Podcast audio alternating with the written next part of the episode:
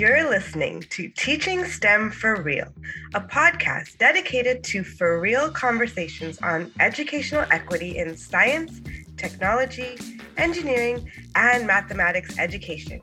I'm your host, Dr. Lena Bakshi McLean, STEM education disruptor, justice advocate, certified ruffler of feathers, and a wannabe comedian. I'm also the founder of the nonprofit STEM for Real. If you want to explore what anti racist and socially just instruction looks like in our classrooms, schools, and beyond, for real, you're in the right place. Let's dive right in.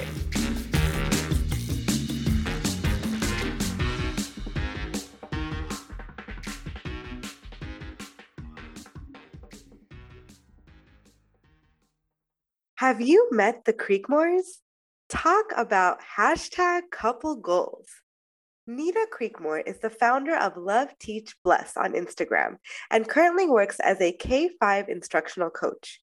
She believes that the foundation of education is building positive relationships. Her other half is Michael Creekmore, also known as the bearded school counselor, or who I like to call Mr. Love Teach Bless.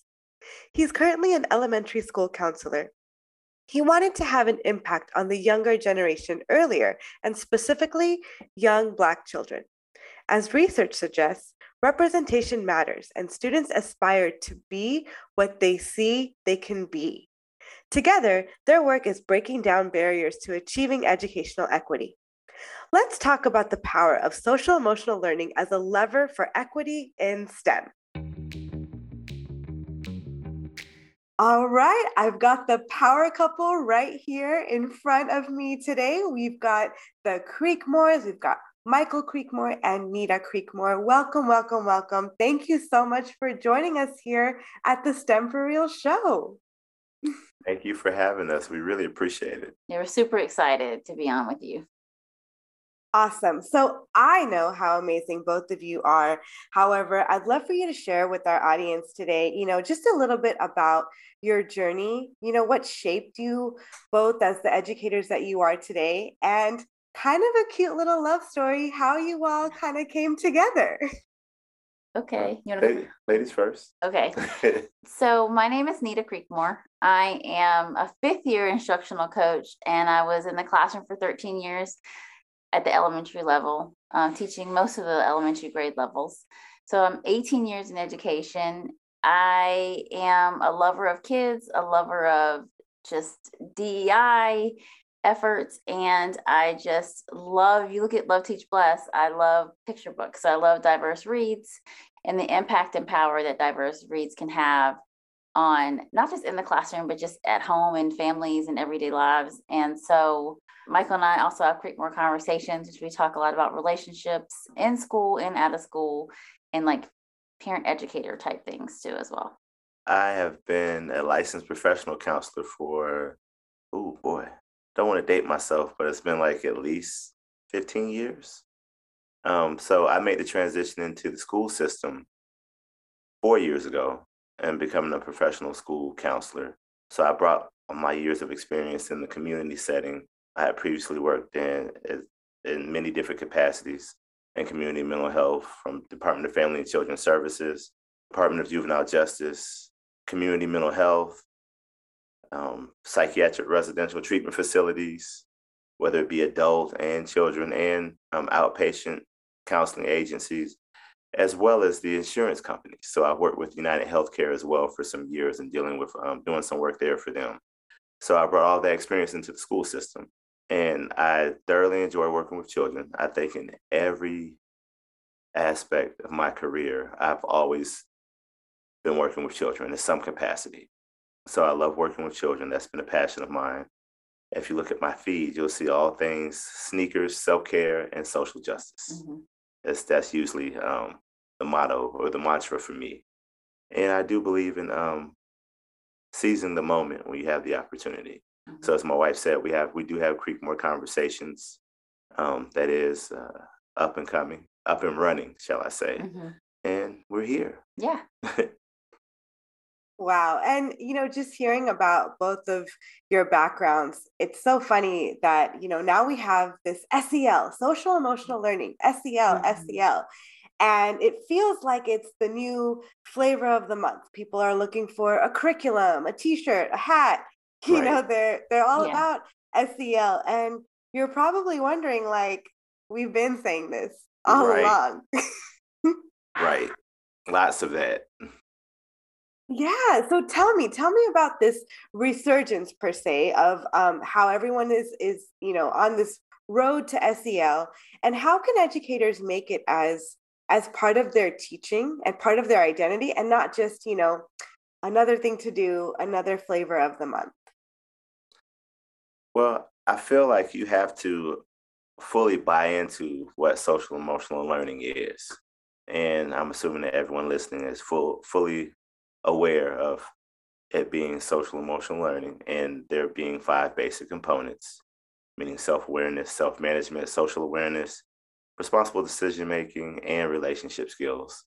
And I think for educators to fully grasp onto that and be able to incorporate in their classroom, they have to believe in it. Mm-hmm. Um, as with any curriculum, if you're going to teach it with fidelity, you have to be able to believe and buy into it because if you don't, kids are like the number one you know determinants of whether or not something's real or not they can tell if you're if you really buy into it or if you're just doing it to check a box i think overall the reason why it has become the wave recently to your point is because during the pandemic there was all this well look at all the stuff the kids get from school they get the you know the interaction with their friends they get mm-hmm. you know the the, the self-esteem building they get all this nurturing, all these things that happen in school. And now that they're isolated, we feel like they've suffered so much emotionally, like their emotional needs have not been met. So it seemed like within the past, I'd say three, about three years, two, three years, mm-hmm. it really exploded onto the scene as a way to try to combat what a lot of educators feel like was lost during that time. So I think that's kind of like where it came from. But to answer your question regarding how to first get it into the classroom, we I really feel like we have to start with the educators. Um, the educators have to be able to buy into it because if they don't, it's not going to be taught with fidelity. It's not going to be infused in the classroom, and and also, you know, it's it's not going to work if they don't believe in it. I was going to add to that too because I almost think that last year was almost like, and I don't know the right terminology, Mike. You're going to have to tell me the right terminology, but like almost like post traumatic like shock. Like I think a lot sure. of the kids, the teachers were just like almost in shock after pandemic after the pandemic and now we're seeing a lot of behaviors and behaviors in students but also teachers just they're like done and so i think some of the sel like mike was saying like definitely the teachers have to buy in but teachers have, be, have to be doing some of that work themselves mm-hmm. you know what i mean for themselves and themselves. So that will increase the buy-in for them to do it for their students as well. You know, I was just having a conversation with a, um, a teacher today just about student behaviors and just having those conversations.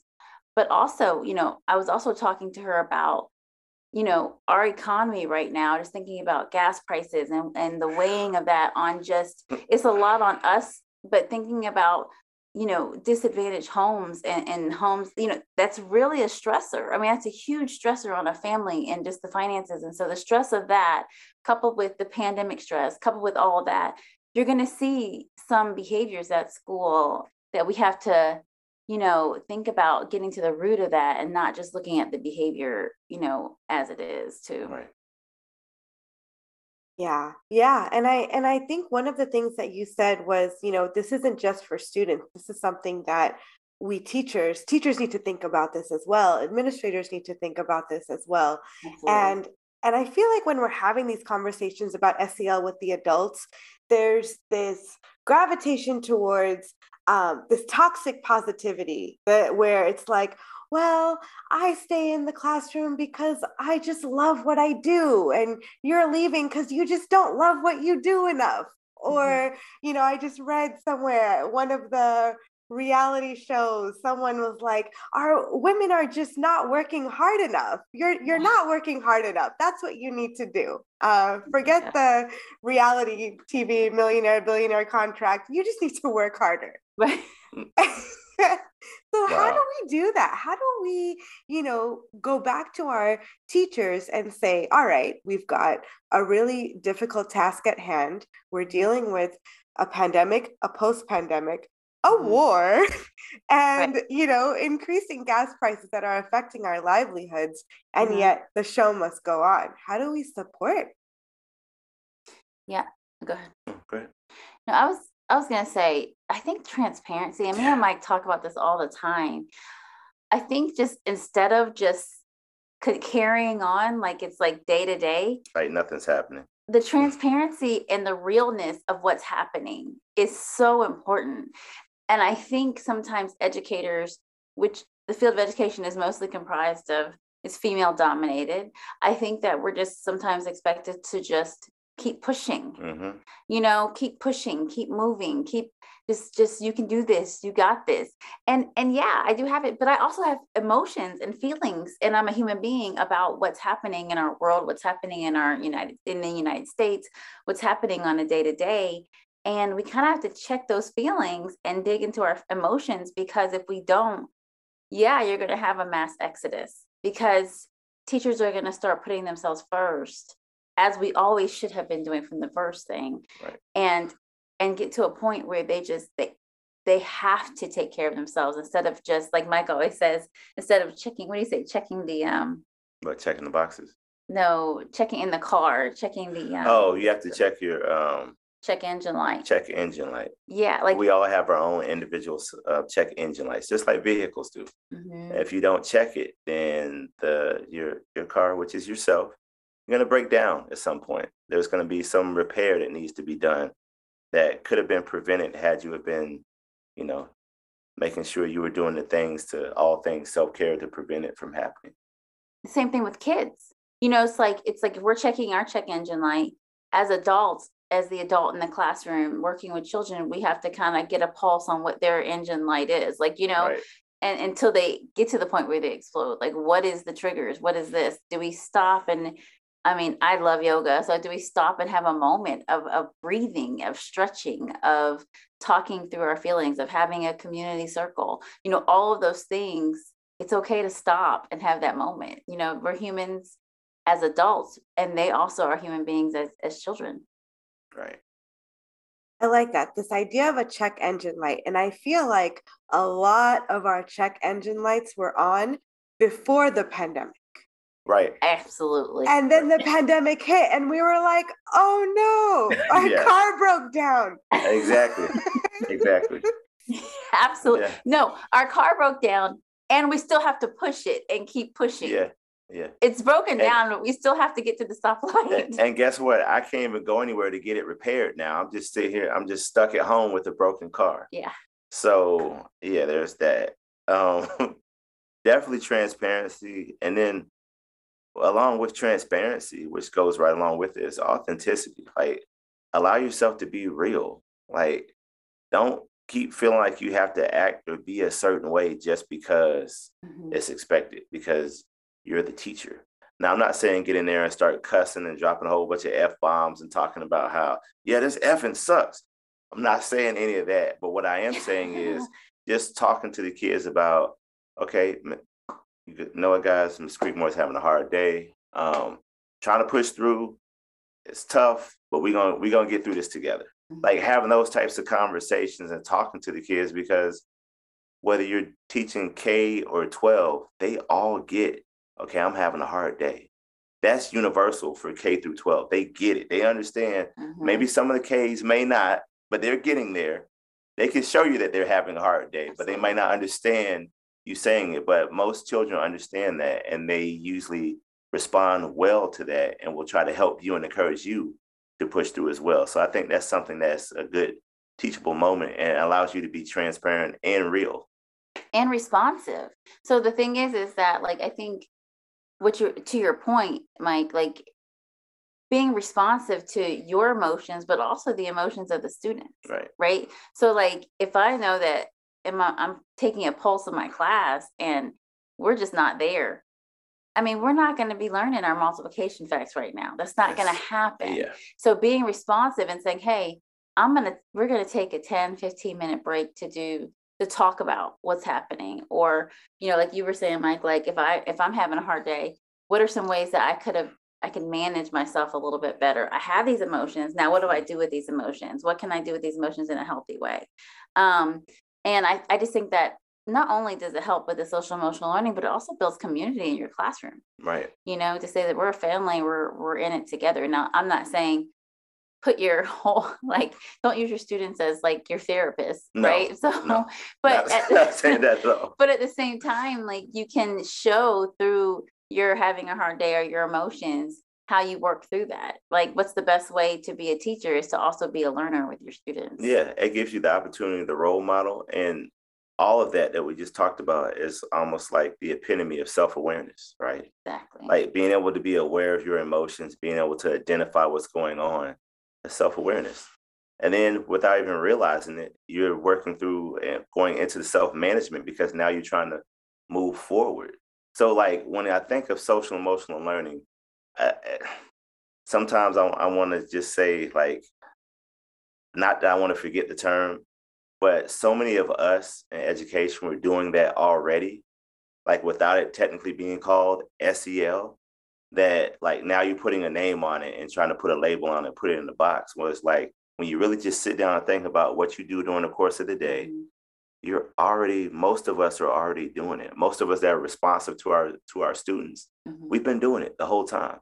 Now it's a label on it that's been there because SEL has been around for a while, but it hasn't really hit the mainstream like it has like within past three years or so.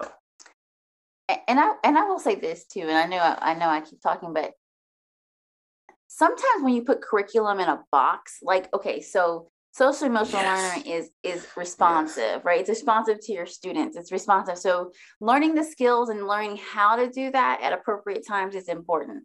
But I do feel like when you know administration or districts mandate like this is what we have to do from this time to this time, it's not as um, authentic it's like it- it's like you know you're you're you're you're pushing it on them and then it ends up being another thing on the teacher's Mhm. plate instead Mhm. of woven throughout your day and intertwined throughout your day Right. and so i do like kind of warn districts about that yes give professional learning to your teachers make it so that they know what skills to use and what times maybe possibly to use them but give them professional courtesy into how they use it and how they can responsibly use that in their classroom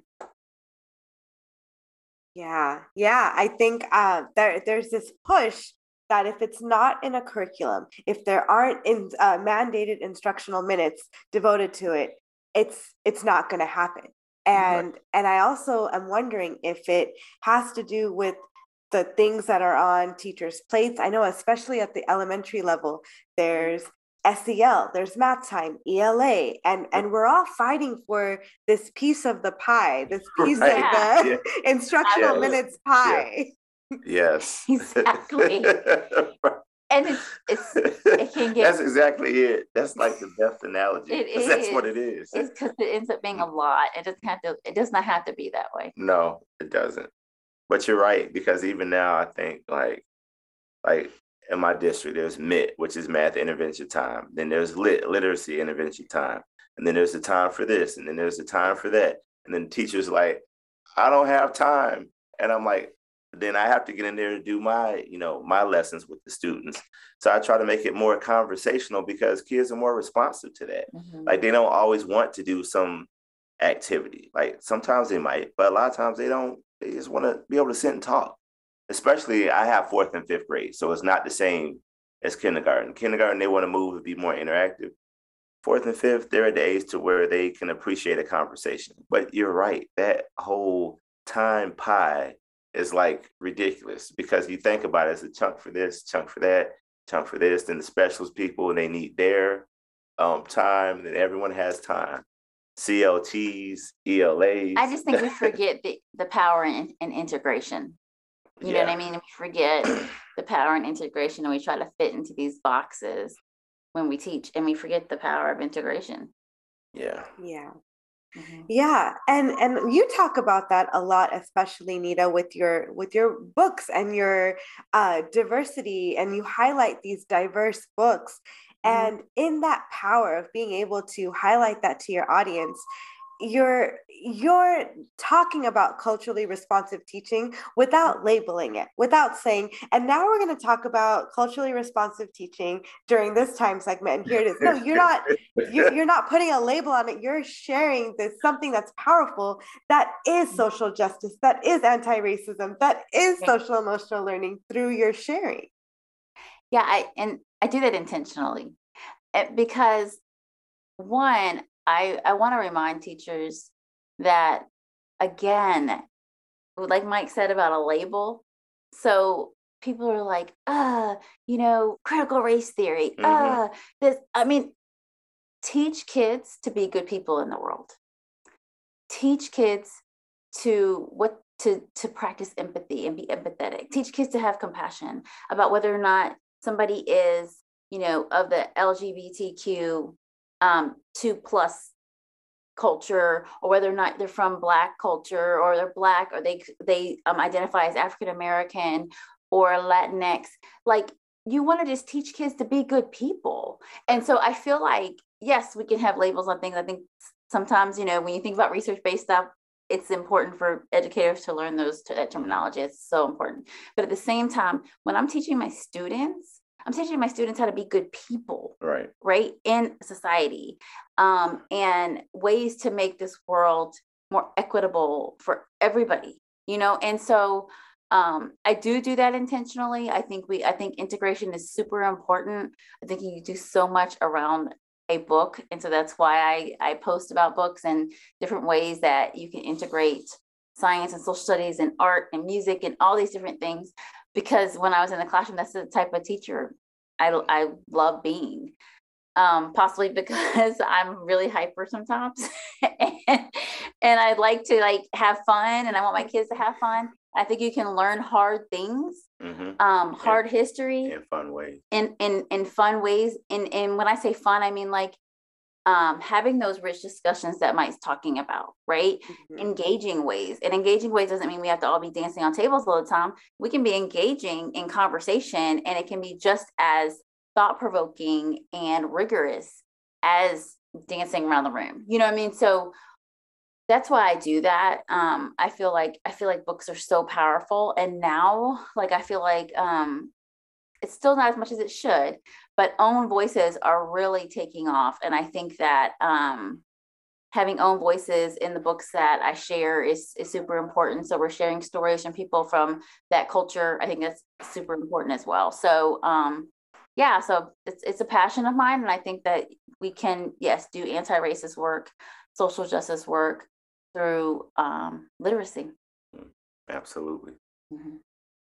Yeah, and and I think what I what I love about what you were talking about, and I think uh, Michael, you mentioned this too. It's the power of representation.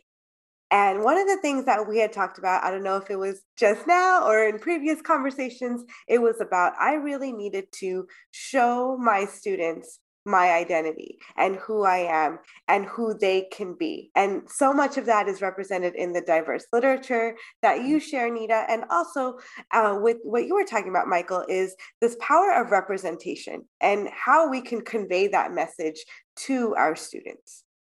Absolutely. Um, and I always say, um, kids often aspire to be what they see they can be, right? So if you see someone that is a teacher that looks like you, mm-hmm. a counselor that looks like you, an administrator that looks like you, your mind starts to think, okay, that could be me. Like mm-hmm. that could actually be me one day. Like I can actually see myself doing that. So it is very important to allow students to see images of themselves in different positions, not just the stereotypical what society says right. you're gonna be, or what you know people are saying that you're what what you're portrayed in as in on TV shows or whatever the case may be or in media. Mm-hmm. But what you actually can be is extremely important for students to see that. And my wife does a great job with it with with books.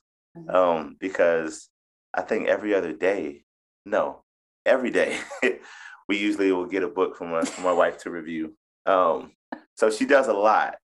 And as I'm not complaining at all because it enriches us too. So mm-hmm. um, yeah, that's that's extremely important. I, am a firm believer of that. And even though the school that I work in, um, it is predominantly Hispanic, um, I even talk to them, even though I'm not of Hispanic culture, I still like to take the time to tap in because there's a lot that I can learn. And there's a lot that I am still learning.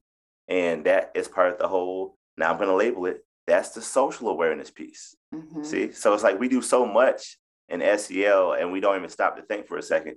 Oh, wait, that would be under, that would kind of fall under that component. So you don't have to necessarily, going back to the earlier point, you don't necessarily have to label it. If you're continuing to grow and you personally believe in it as an educator, mm-hmm. you're going to naturally do it because that's what good educators do. It's just a framework to help you along the way.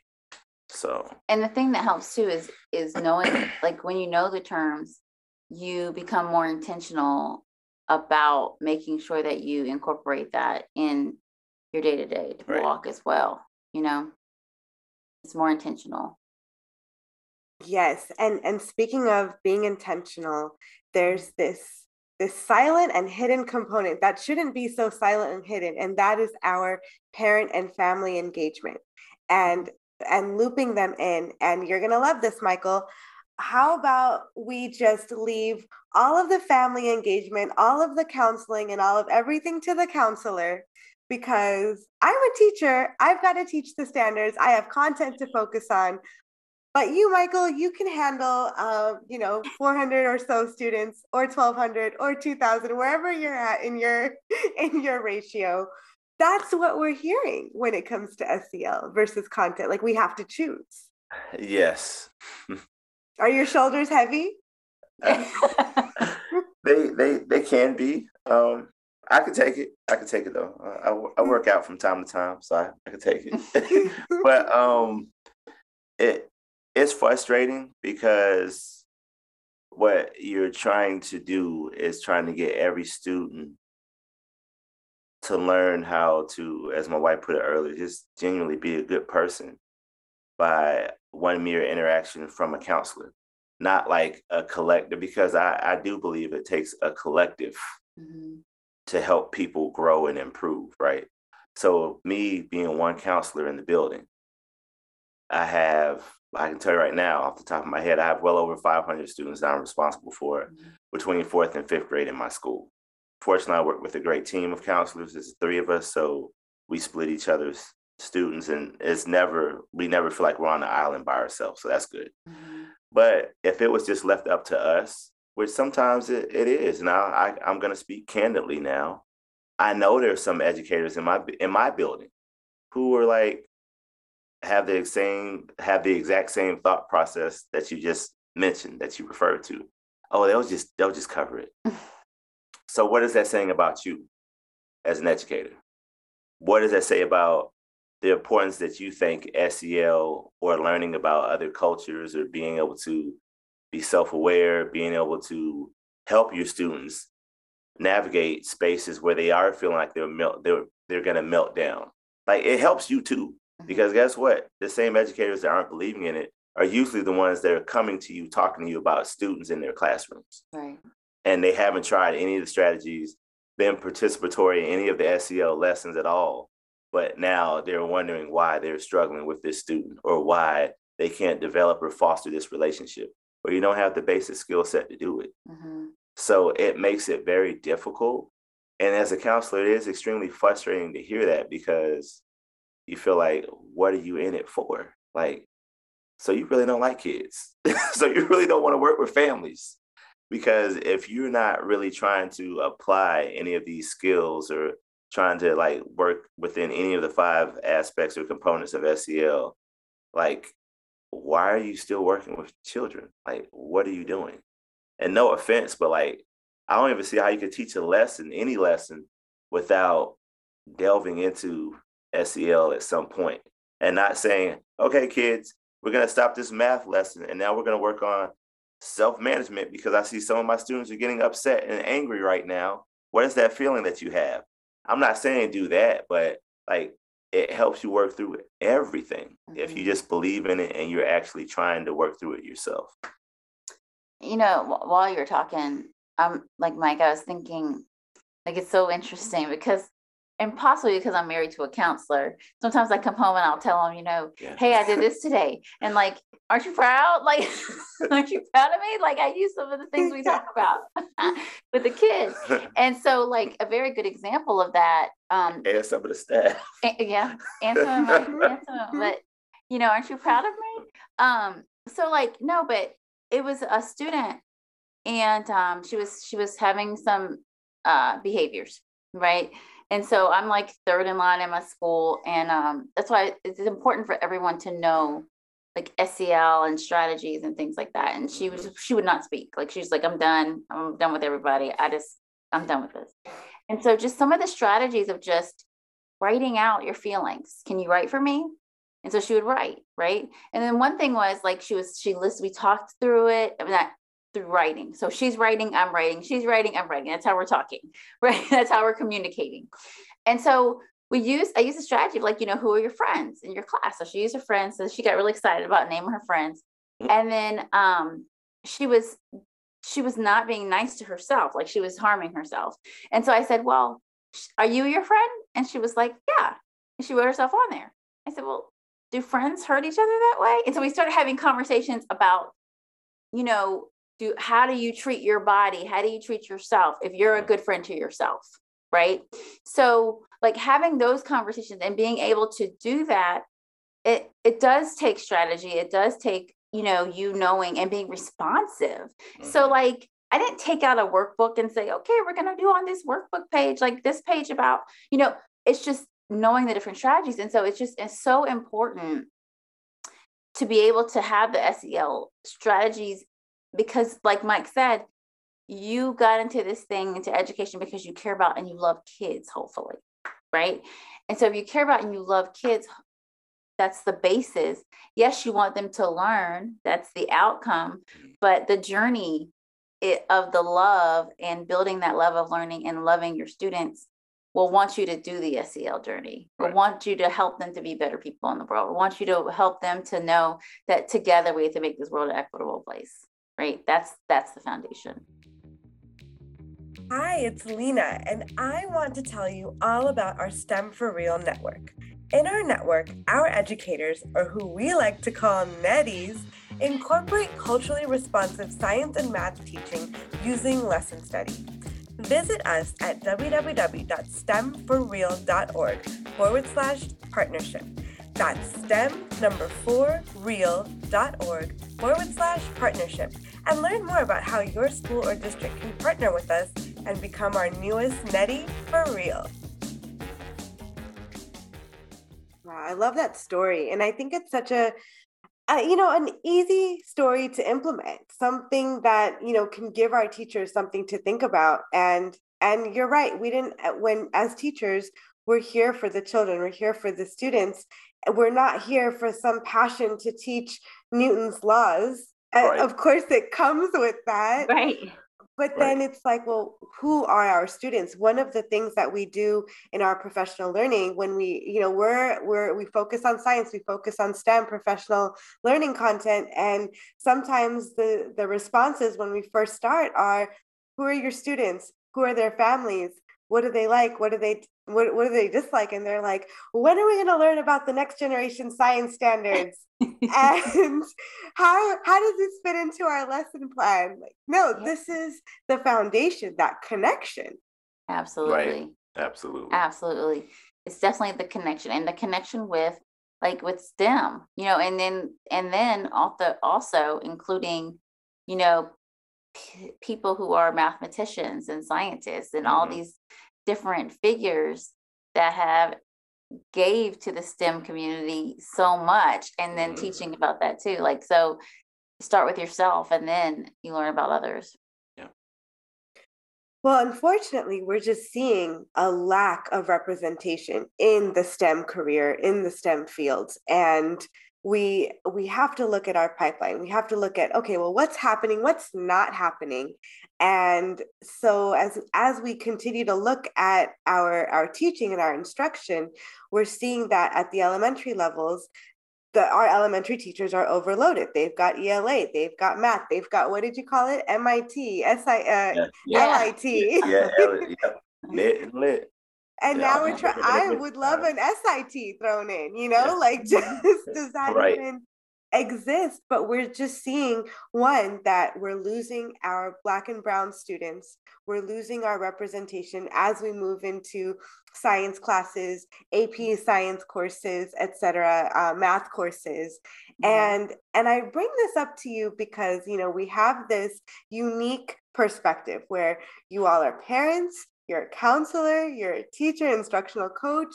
And so, what is that like knowing that, oh, my our elementary students are not getting access to science every day? And how does that affect, or does it affect the pipeline, and what can we do? Absolutely affects the pipeline. Um, it's definitely inequitable. I, I and it's sad though because the thing is is that there's so much you can do with science, mm-hmm. technology, mm-hmm. mathematics, engineering in your classes, even at for you know for us the elementary level, but then building that that love of it early on. It's so interesting you said that because I just had a conversation with our technology specialist about how like I said we need to really get some more technology, um, almost have like a tech coach, um, which usually is like her coming in or me me or whatever but like um i didn't have lots of hats but like you know because i said writing is going away and so she was like what do you mean i was like well pen and paper it's gone. like it's like more like my ipad and my my pen right mm-hmm. i said so like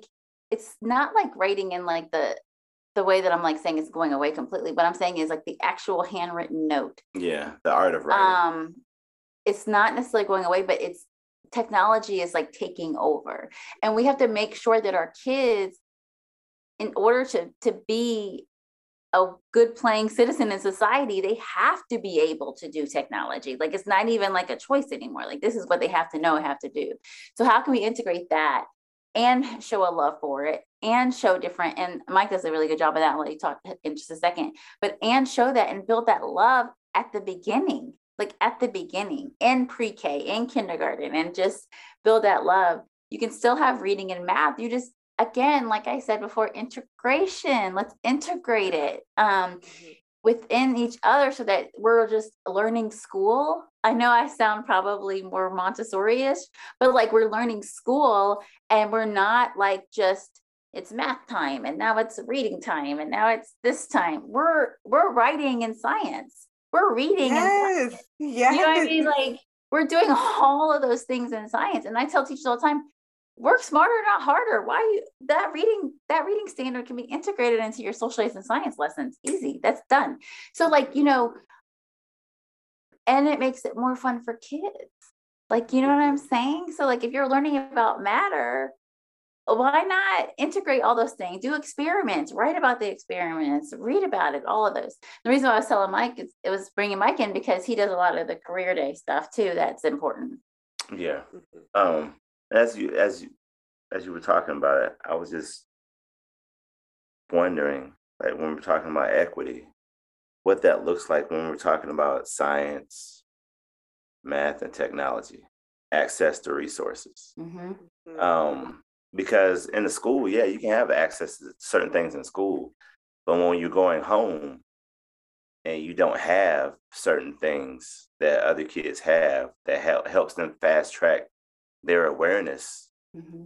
then that does become problematic. You're kind of working at a disadvantage. Mm-hmm. Um, and that starts early. That starts as early as elementary. Absolutely. So like I'm I'm just sitting here thinking through it because I'm thinking about some students that I have um, at my school, and just knowing that the only time that they get to play with a iPad or tablet or anything is when they come to school, mm-hmm. um, when they're in technology class, compared to some of the students that I know have multiple have access to multiple things. Um, so I was just thinking about that because to your question about what can we do about, you know, the the clear like drop off between elementary to high school, like I'm thinking about some of the things that are like causal, like things that may be causing or contributing to that. No. So I wonder, like, And by you saying access that, to it, like access to it, Yeah. of course, exposure to it. Because I didn't even think about like, like for I just did career day at my school. We do it every year. We push it up a little bit earlier than than normal this year. Um, but I always trying to make sure we have access to certain um, to individuals. Um, and sometimes uh, I'm not gonna say. This. Let me be honest. A lot of times I like I would like the individuals to kind of be other than um, a white male. the white male. um, so Right. because they need to see that. Um, and I feel like even exposure to that, everything is connected in schools. Like you have to be very intentional about things that you do. And it starts as early as elementary. Mhm. So I just, I'm still sitting here wrestling with that because I'm trying to think what can be done. I know access to more things, but that doesn't mean, oh, you get an iPad, you get an iPad, you get an iPad. But just having the access to information and technology at a younger age, I think would definitely kind of at least somewhat even the playing field. But I'm trying to think now, like what else? Because I that's a really good question. Well, and like at my school, my first two years, they had like a STEM club. Yeah. Like so they had a, a club where they would kids that were really seemed really interested in math, science. Um, they had a STEM club. And so like someone would head that up and after school and do the club and then be able to take the after school bus home. And so they even like added robotics in there a little bit. And then they yeah. you know, and so Mhm. then they would go to like go to the tournaments and things like that. And so those types of things get kids really, really pumped about about STEM, right? And I just feel like I feel like like uh, like the reason why I said career day for you is because that plants the seed. right. One Right. of like It gives you the information to know what's out there, what you can do, what what that career actually entails. Then also it can tell you how much money you can make. Um, make pretty good money. yeah, Um, but it does, it definitely helps. But it's like, even still, why is that? Why is there such a drop off? I just think Well, let me press a little more for your career day. So, Yeah. all right, you're on this, you're on this, uh, you know, you want to highlight and showcase people of color in careers, right? Right. How difficult was it? Did you have to, you know, oh, I guess there goes career day. I can't find anyone. Um, for well, I'm trying to think how to actually how to word it. You know, I'm just gonna say it. Hey, hey, we No, keep it it- real. Yeah, yeah, I'll, I'll, I'll keep it a hundred. Um, it wasn't hard for me because I I know a few people here and there in different different careers and different um, aspects of life, so it wasn't hard um, for me to do that. I think the bigger challenge next year will be trying to make sure I have enough people to come to the building because we did our career day was for third, fourth, and fifth grade, and because my elementary school has more than 1,200 students, it's a fairly large elementary school. So we were able to do it virtual, so that was easy. But next year, um, I'm probably gonna need like at least quite a few speakers, probably at least 15, 20 at Mhm. least. Um, so I probably I might be giving you a call too. Um, Absolutely. But I, I bring this up because there's this idea that, oh, well, I guess they just don't exist. So, or there's, well, I- there's, there's no, um, that I think there's a tendency to think that it's not there. And so, um, and I don't know if it's because people don't know where to look or they're constantly asking their same circle of friends yes. or Yes. what. Yeah, I, I think it's definitely asking the same circle of friends because at the end of the day, um, everybody, for better or for worse, they have their own comfort circle, right? People that they're comfortable going to to ask questions, or ask for favors, or ask them to help them out with something. So they have their comfort circle, and a lot of educators they build their comfort circle based on proximity of the school in which they work. Mhm. So if I work in the school, uh, oftentimes my comfort circle may be my, you know, my colleagues on my on the same grade level or a few other teachers I may ask. And sometimes in some of these schools, it's very homogenous. Mm-hmm. Um, everyone looks starts looking the same um, as far as race and culture, and that becomes problematic because if everyone looks the same mm-hmm. and everyone's in the same school, a lot of the resources may be very limited, and some of them may not look any different than how they look.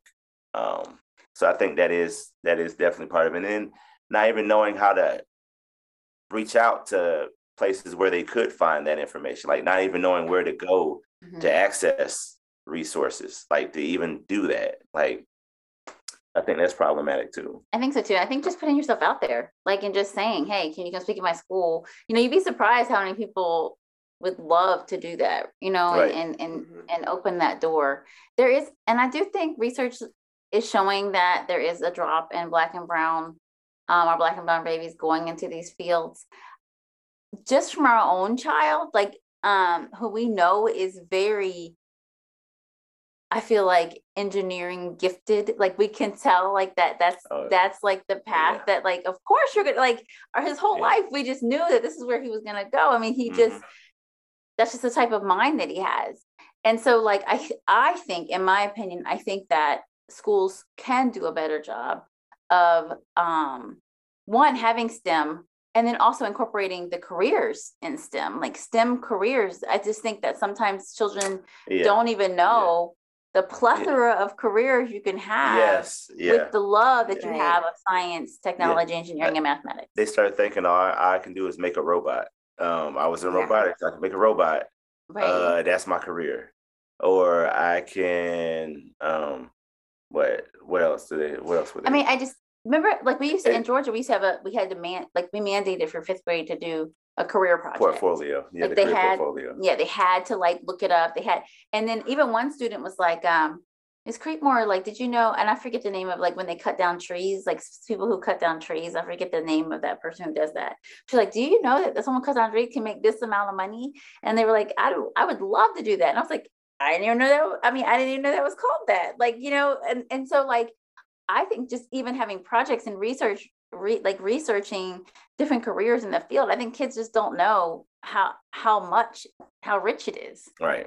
Well, and I want to go back to I want to go back to your student, your your kiddo, your child. Yeah who in your head you're like wow of course they're going to go into um, stem and engineering and they're gifted and so i wonder if it's that you know the the conversations that you have and that's kind of like fueling their fire or mm-hmm. you know if it's uh, the achievement that came first and then like the chicken or the egg right was it oh, the okay. encouragement that kind of continued that yeah i am in stem or was it the stem that kind of you know started it going because uh, my thinking oh. is i'm wondering if everyone had that thought like oh my god they're totally gonna do well like versus one versus the other so so for our son I, we i labeled him engineering gifted on my own that's my own mommy label but like but he really he really is in my mind like that like he's cracking up over here. So like so I, I think, so I think that we've just it's just what he's been like he was hundred percent into Legos and like how that gets put together for like till to the point where we felt like he was like almost too old. Like he was still doing, like we still were buying him all these things and he loved it. Like he'd put it together and be like this until he got too cool. Right. And then and then it was like he was like in like um like digital design and like yeah. like and yeah. he really loved his he had a really good teacher and like he really flourished in that. And then so we're like, oh, of course you're gonna do something in like engineering or mm-hmm. like computer engineering. Or and so like he's now he's like breaking on a point. He's 18, gonna be 18 Saturday.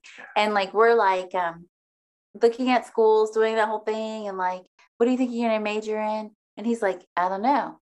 And we're like, what?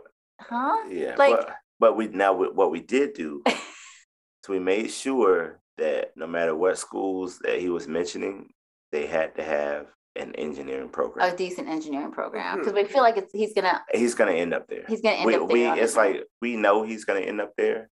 Um, and he's done some research to look at different um, careers in engineering. I personally think it might be civil engineering. Mm-hmm. Um, because that's the one that he kind of like really was like, oh, I want to know a little bit more about that. Yeah. Um, and then trying to make sure you connect them to people in the in the profession. Like I happen to know someone who um is a civil civil engineer, but you know when they're 18, when you when your son's when you, it's not 18 yet. Well, yeah, he's 18. I'm gonna Saturday. Saturday's 18. By the time this drops, she'll Um, be 18. You know, you can't really force them to do it, and they really want to do it.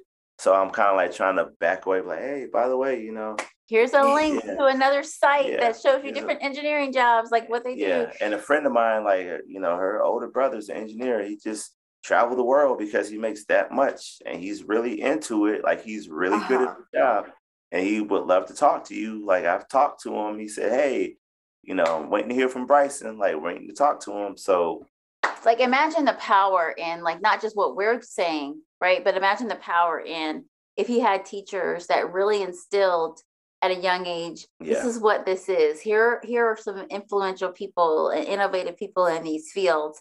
You know what I mean? And so like yes, that's what I'm uh, getting. You got me. You got me. That's what I'm getting at. Like, and and also that design teacher too that Right. your son had. That yeah, you know started feeding. You're you're fueling. You're feeding that that fire.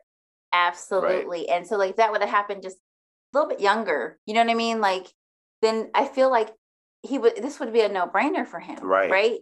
It would be like, of course, this is what I'm gonna do. Yes. Um Because unfortunately, we see the opposite happen too. We see, Mhm. like I had, um, I had a colleague, and um, her son was ten at the time, and um, I think, and it was just a conversation that was just in passing, and she said, "Mm, "My son isn't really Harvard material." mm, What? wow, Well, I mean, and he's It's- ten. And- Like what? Wow. What But- made you think that? And it's it's Right. not her. It's the it's the way that it's the system that she Right. has System. been in, the the narrative that she has been told, Absolutely. and the narrative that is getting passed on. And here I am trying to be like, huh, huh, how do we break it down? That's Yeah. right. That's Yeah. right. And and I think that's some of it. And you know, um Gholdy Muhammad has written this book called Cultivating Genius. And I think that is so critical here because Mhm. it's one of those things that you want to make sure that your students know you're a mathematician. This is what you are, Right. right? Whether and, and and there's different lanes to being a mathematician. And the reason why I say that um too is we have another child who well, we have four, you know, we have four kids. Yeah. I think we we so when we keep saying we have another, that. we have another, yeah, we have it's four another children. child. We have four kids. Four we forgot to say that at the beginning. But like we have another child who um is labeled gifted in math, not mommy gifted, but like, you know, Uh, yeah, truly. actually, yeah. Um, but she struggled with her math facts. Like she struggled with her math facts. So like when I say struggled to memorize her math facts, but when she got to fifth grade, her math teacher was like, yo, she is good. Her math skills are amazing. And I was like, what? Like she struggled with math? Seriously? She was like, just the strategy she uses, her math brain, her math mind. Yeah, she struggled to memorize the math fact, but she can tell you how to get to it. You know what I mean? Versus just saying five times four is 20. You know what I mean? She could tell you the why behind it. Um, and so that's that's how she got labeled gifted is because of her strength in knowing the why of math and to be able to strategically tell you that. and I love how, you know, I'm sure you unintentionally, you know, you heard what what you saw. Like, oh, we we need to work on the math facts. This is the benchmark. This is what we're seeing. Right. And that this other teacher came in and said, Yeah. huh, huh, so Yeah, and yeah, yeah. Exactly. Yep. and was able to dismantle that, which is fantastic because already they were they were forming a math identity that was that was not their true identity. Exactly. Yep. And how many times does that happen with, uh, with children? Yeah. How many times time. does that happen um, with children going to talk to their counselor and their counselor tells them that they can't do, you know, or they, or Mhm. You're only going to be in this box Yeah. or whatever. But like really truly seeing their genius, even for, even before you see it flourish, right? Mhm. You see their genius even before the flower completely blooms.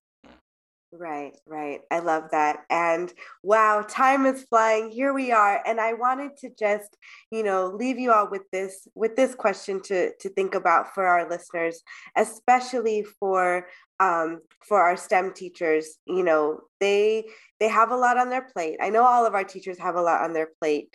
Mm-hmm. And so as we're grappling with social emotional learning, you know, what's one thing that our teachers can really take on that that can be something that they can implement, you know, tomorrow, this week. Mm-hmm. You want to start? Mm-hmm. Um, I see. I see. One thing is just making sure that you're reading the room, right? Mm, Checking yes. in with your students and reading the room. Um, I think sometimes we get caught up in just our routines and our standards and our lesson plans that we forget to read the room to check in with our kids um, there's power in checking in there's power in pulling your kids to the back table not for like a small group maybe just for just a one-on-one how are you doing? So like that's something that i feel like is is doable um, to check in with your your students and authentically check in not like you know i'm just checking off the box but really checking in. I think that's something doable that that teachers could do tomorrow. I would say something that can definitely be done tomorrow is is grace even still a thing? Is that even still an option in 2022? It is. It can be. I mean, because I feel I like hope so. I need it. I say it because I feel like we kind of flushed that down the toilet. Mm-hmm. Um, like the new year came and we were like, "Yep, grace was good. Grace is gone." Um, I feel like that's yeah. still something that we can do, and it's still in the vein of social emotional learning because it's empathy, right? right. Mm-hmm. Um, taking the time to actually not only just read the room, as my wife said, but like also taking the time to like really listen to your students and like being able to tell, mm-hmm. hear the message behind what it is that they're saying. Yeah. Because especially if you're in high school, these are young adults. These aren't like, you know, these aren't the high schoolers from the 90s uh, from the 80s and the 70s, these high schoolers are like coming in with adult issues. Right. And while yeah. they have these issues, they're going to make it undoubtedly into your classroom. So taking the time to listen because if maybe maybe the, maybe they got an F on a test. Maybe there's a reason why they got the F on the test. Mm-hmm. Maybe there's a story there for you to actually connect with them on. Mm-hmm. Um, and I feel like being empathetic helps not only that student who probably is the greatest recipient of empathy at that time, but it also helps you as the educator because it helps you build with that student. Yeah. Yeah. So I would definitely say empathy.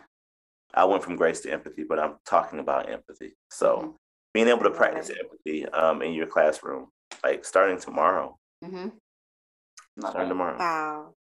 Awesome. I feel so honored. I just had, I feel like I just had my very own conversations with the Creekmores.